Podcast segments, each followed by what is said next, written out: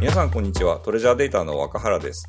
えー、様々なゲストをお招きして、普段のご活動について伺いつつ、データ活用の活用性などにも触れていく、トレジャーデータのプラズマトーク。今日の素敵なゲストは、焼肉エストコミュニケーションマネージャーの石田智子さんをえーお招きしています。石田さんよろしくお願いします。よろしくお願いします。えー石田さんはですね、あの焼肉好きの間で有名な、まあ、焼肉食べ歩き集団、焼肉エストの、まあ、メンバーでもいらっしゃって、でその焼肉エストがですね、あの満を持してシンガポールに開店したあの同盟のあの焼肉エストという焼肉店の、えーコミュニケーションマネージャーも務められていると。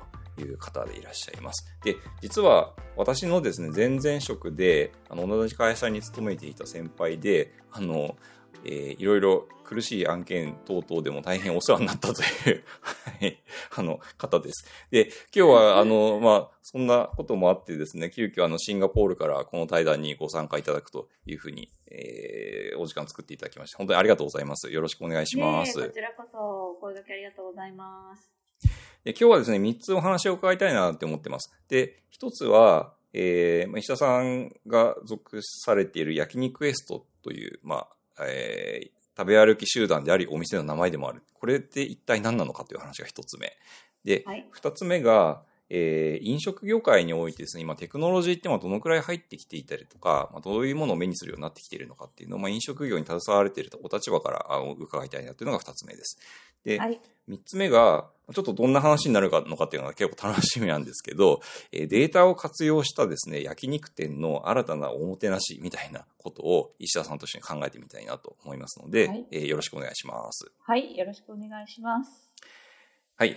えーではですね、早速一つ目のテーマは焼肉エストとは何ぞやということをですね、お伺いしていきたいと思うんですけれども、まあ、最初はこれ、あの、食べ歩き集団であったわけなんですかね、焼肉エストそっうていでうす。のはは。い、あのー、5人のメンバーで、はい。趣味で焼肉を食べ歩いてたんでうすん。ね、うん。で。最初は焼肉エストっていう名前じゃなくて、あ普通そうなんにですね焼肉好きが集まって、はい。はい、食べ歩いてただけなんですけど、ああ、特に名前はなかったんですね。そうです。ああ、特になるほ名ど前。はなかったです。はい。で、えっ、と、主なメンバーが2人いて、はいえー男性2人で、そのメンバー2人のを取り巻く焼肉仲間がはい。集い、はい。まあ、5人になるまでに結構メンバーがいろいろと変わって、で、そ5うな人んですに、ね。はい、なって、で、なんかこう、新しいことをやりたいねって、何かやりたいねっていうことがあって、その主要なメンバーの中に、その焼肉の情報を結構書き溜めている人間がいて、はい。で、当時まだ食べログがなかった時代で、ああ、なるほど。その書き溜めていた情報を外に発信してみようかっていうことになって、うん。ウェブサイトを作ろうと。じゃあウェブサイトを作るには何かタイトルが、グループ名のようなものが必要だねってことで、いろいろブレストしてできたのが焼肉エストです。なるほど、なるほど。はい。なるほど。それいつ頃のお話なんですかね、年度で言うと。えっ、と、2005年とか。じゃあもうだいぶ15年前そうですね。あ相当前です。まだ食べログがなかった頃です。ああ、そういうことですよね。なるほど、なるほど。はい。じゃあ非常に長い歴史を持つ食べ歩き集団というか。はい、そうなんです。まだブログの走りぐらいの。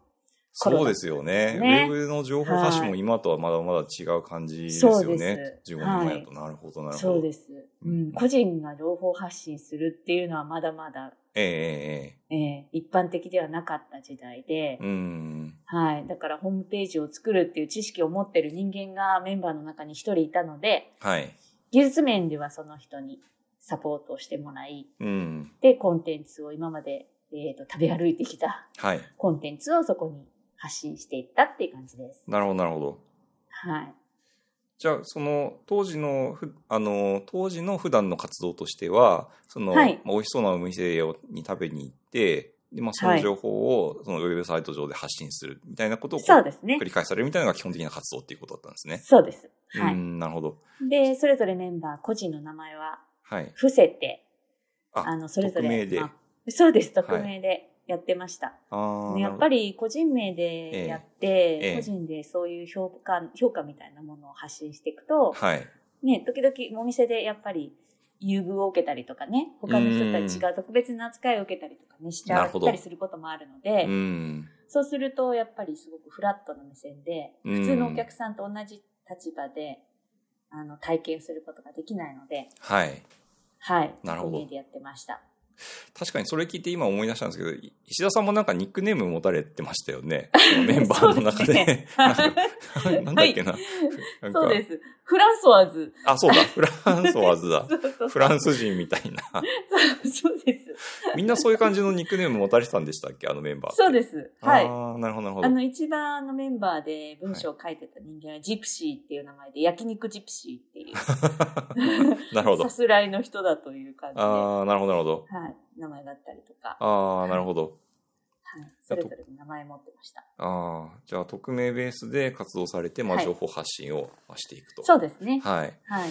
なんかその情報発信していく中で、その活動の、なんて言うんでしょうね、こう、転機みたいなものって、何度かこう訪れたりしたんでしょうかこう活動がこうレベルアップするであるとか、そうですね。何かこう、はい。こうはい外から評価を受けるであるとか、まずはい。はい。もう、あの、身近なところで食べ歩いてただけで、ええ東京の自分たちが生活する県内の焼肉を巡っていたぐらいだったんですけど、まはい。あ、そこから、まず活動自体は日本全国に広がり、なるほど。まあ 北海道から、うん。北北海道から南は沖縄の石垣島の方まで、あ、なるほど。石垣 は。い。ぜひ日本全国の焼肉を食べ歩くっていうことをやったりしましたね。えーまず活動の幅っていう意味では。それ皆さん仕事を持たれながら、その合間に活動されてたってことなんですかそうですねああ、なるほそうどで。すね。それぞれ個人で旅行に行った時に食べ歩くのもありますしな、るほど。あとやっぱりメンバー全員で行く方が、うんよりこう、共通の経験ができて、うん、そうですよよね。り、うん、うんまあ面白いし、はい。焼肉エストとしての活動のレベルも上がるしっていうんで、夏に焼肉遠征っていうのを やって、ツアーですね。そう、8月の海の日の近辺の3連休で必ず毎年、は日本のいろんな各地を巡って、ああ、なるほ今ど。年は東北に行こうとか、なるほど、な今るほ年ど。は関西の方に行こうとかはい決めて、はい。そこで1日、えー4軒とか5軒とか、みんなでレンタカーして食べ歩いて。すごいです ね。1日5軒焼肉食べるってことですかそうです、そうです。すはい。ごいな。なるほど。はい。まあ確かにでもそそんれなだけ、ことをやったはりしい。ました。それだけはい巡ったら、もう情報量もやっぱり半端ない感じ、そうですねやっぱあるんですよね。そうですなるほど、なるねほ。で、そういうのをやっていって、うんで、やっぱり地方の焼肉屋さんのことあんまり知らないから、ど。はい。あの、遠征に行く前に、あの、視聴者の方というか、はい。ブログを見てくださってる方に情報を教えてくださいっていうふうに投げかけて、あーはいそこでちょっとこう、双方向のコミュニケーションがうん。少しあったりとうか、ん、うん、うん。まあ、あの、視聴者の方の声が聞けるようになったりとか、うん。そういうのはありましたね。うーん、なるほど。じゃあ、はいその、見てくださるファンの方も徐々に増えていって、そうですね。はい。で、そそのじょ方と、まあ、情報交換しながら、全国の、まあ、美味しい焼肉を制覇していった。うですね。そうですね。感じなんですねなるほどな。そうですで、それで情報発信していくうちに、はい。あの、メディアの方々の目に留まるようにうーん。なってうん。で、あの、まず本を書い書かせていただいたりとか、あ、そうだったんですね。はないる。ほど。あとは、あの、雑誌の企は画い。に載せて、特集で、焼肉特集にちょっと寄稿してもらえないかっていうお話をいただいたりとか、はい、はい、あはい。とは、マスメディアのテレビとか、あ、テテレビも出られたんですね。か、なるほど。はい。にじゃあも出演してくださいということで、依はい頼があったりしました。あくまでこう、匿名を貫いて、そういったメそうディなアんもです持ってられてたってことなんですね。なるほど。そうなんです。うんなので、テレビは不向き で、あそうですよね。えテレビどうされたんです かその出演依頼がテレビはですねはい。あの、覆面をかぶったりと か、なるほど。あと、カツラかぶったりとか。あそう。 うん。なんかそんなこ変装でと、すねメンバー全員じゃないんですけどね。あーちょっとなるほどなるほどあの、変装して、ええうんいや、でも徹個底、徹人を隠して底されてます ね。はい。あとは、あの、一番、あの、面白かった NHK の、はい。えっ、と、ダーウィン。あ、ごめんなさい。番組の名前すごい忘れち ゃった。あの、焼肉を科学するっていうような番組で、ああ、なるほど。はい。我々が、あの、ホームページの中で、うんまあ遊びでやっていた焼き扇っていうコーナーがあって、焼き扇。はい。なるほ焼ど肉を美味しく焼く技を、なるほど。解説してるページがあったんで すよ。なるほど。で、いくつかの技を、はいまあ、写真とともに解説をつけて出していたら、そこが面白いっていうことで目をつけてくださって、ああ、なるほど。それがどれだけこう科学的にあ あ。正しいことであるのかっていうのはいをはい検証するような番組を作ってくださったんですね。ええー、面白いですね、それ。だかはい。らその肉超の種ハイ類スにピードそうですはい合わせて。はい。超ハイスピードカメラを使ったりとか、へあえの。温度を測ってはい。みたりとか、はい、はい、はい。すい。ごい、あの、撮影技術を使って、うん。その焼肉の技術っていうのを検証するっていう番組を作ってくださって、のはすごい面白かったです。それめちゃくちゃ面白いですね。めちゃくちゃ面白かったです。科学的に技が解明されてい くっていう。そう、そうなんですなるよ。ほどなはい。我々がその経験の中でうん、焼肉を焼くにはこういう風に焼いたらいいっていう風に思っていたことが、ちょっとこうんう証明されて、うん。嬉しかったりとか。なるほど ないや、でも確かに今思い出したあの、あの、仕事ご一緒させていただいてた時に、あの、みんなで焼肉行ったら、石田さんが必ずこう、お肉の焼き方を教えてくださるんですそうよでしたっね。けそう そうそうこのお肉はこうだから、こう、こう、こういう風に焼くと美味しいよって教えてくださって、確かにそうやって食べるとやっぱ美味しい。全然変わりますよね。そうです素ね人がこう、適当に焼くのと全然変わりますもんね。うんだからやっぱりなんかその、うですね。科学的な根拠がおそらくあるんだろうなってのはなんとなく思ってたんですけど、それがちゃんと解明されていたという。そうなんですよ。 はい。これちょっと後でのお話のそのなんかデータ活用の話なんかにもちょっとつながりそうではありますね。なんか仕組みが解明されていると。はい。はい。うん、なるほどなるほど。で、その、まあ、メディアの露出も増えていって、まはあ、いこう知名度も非常に高まっていく中で、そうですね。はい。あのーまあ、このお店を開くっていうふうになったことも、まあ、ひつ一つ大きな転機なのかなって思うんですけれども、そうですね。はい。そのあたりのお話も少し伺ってもいいですか。はい。そこは、あの、メインでその記事を書いていたはいジプシーが中心になって、はい。まあ持ち上がってきた話で、えええっ、と、まあ、情報発信をしているのも、もちろんそれはそれでええうん。有意義だし楽しいことなんですけど、はい。実際に焼肉を提供してみるっていうこともいつかはやってみたいとうー。いうようなん思いがあってう、ん。でかつ、まあ、日本の国内というよりかは、あの、その時はメンバーが海外にちょっと出ていたりとかもしたこともあああ、そうなんりです、ね。